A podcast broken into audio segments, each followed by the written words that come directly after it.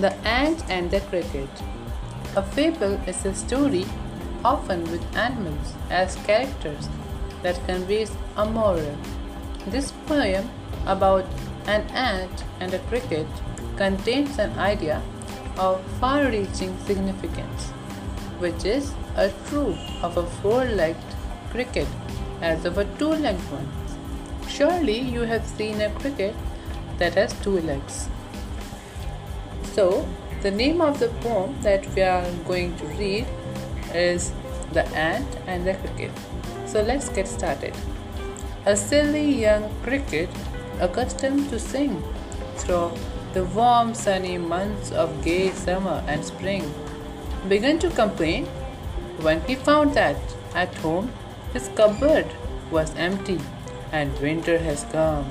Not a crumb to be found on the snow covered ground. Not a flag could he see, not a leaf on a tree. Oh, what will become, says the cricket of me? At last, by starvation and famine made bold, all dripping with wet and all trembling with cold.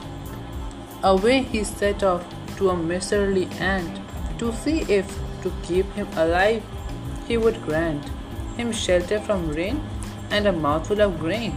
He wished only to borrow, he had repaid tomorrow. If not, he must die of starvation and sorrow. Says the ant to the cricket, I am your servant or friend, but we ants never borrow, we ants never lend.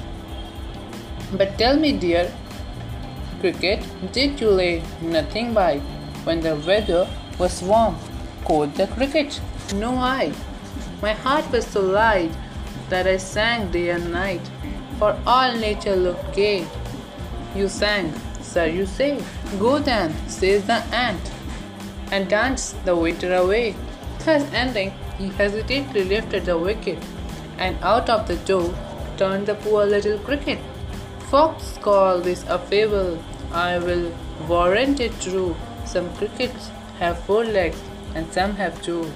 This poem is adapted from Edda Aesop's fable. Thank you.